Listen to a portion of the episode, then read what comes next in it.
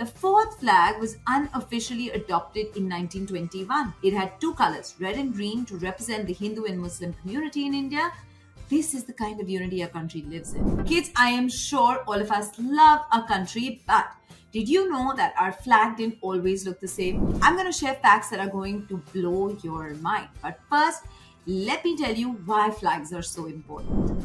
Mahatma Gandhi had once stressed why India should have its own flag and had said, A flag is a necessity for all nations.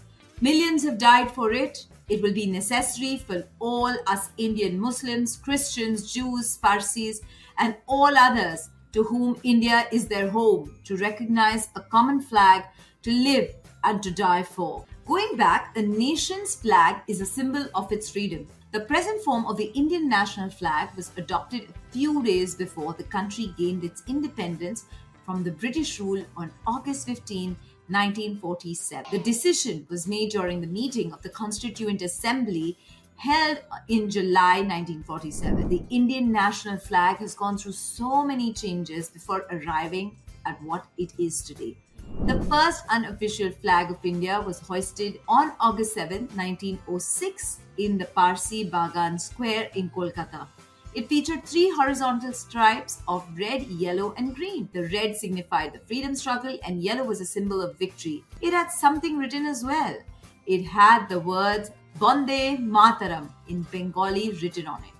Also, the flag also contained a figure of Vajra, the weapon of god Indra, and a white lotus in the middle. The Vajra is a symbol of strength and the lotus depicts purity. The second flag was hoisted in Paris by Madame Cama and her band of exiled revolutionaries in 1907.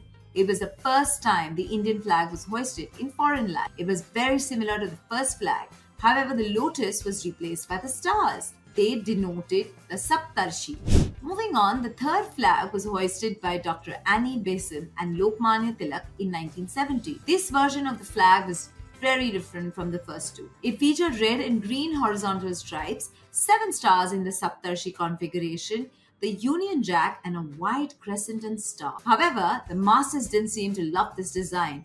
The fourth flag was unofficially adopted in 1921.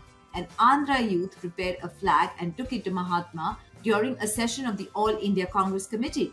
It had two colors, red and green, to represent the Hindu and Muslim community in India. This is the kind of unity our country lives in.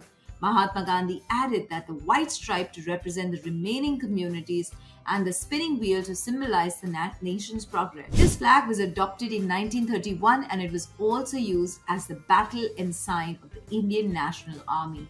It was a landmark moment as a resolution was passed to adopt a tricolor flag as our national flag. It featured saffron, white, and green bands with Mahatma Gandhi's spinning wheel at the center. The present tricolor flag of India came after independence. The color and the significance of the previous flag remain the same, only the Dharma Chakra of Emperor Ashok was adopted in place of the spinning wheel as the emblem of the flag. The national flag of India is a horizontal tricolor of deep saffron at the top white in the middle and dark green at the bottom. A navy blue wheel representing the chakra is present right in the middle of the white band. The saffron color indicates the strength and courage of the country. The white indicates peace and truth. The green band represents the fertility, growth, and auspiciousness of our land. And we love our flag, don't we? I would love to know if you had to design a flag for India, what would it look like? Make sure that you draw it out take a screenshot and put it up on Instagram and tag us on your stories. It's at mansi.zaveri at Kidsstoppress because I would love to see what your flag looks like and what do you think the new India represents. For parenting tips, celebrity interviews, recipes, conversations with experts, DIYs, and lots more. Subscribe to Kidsstoppress now.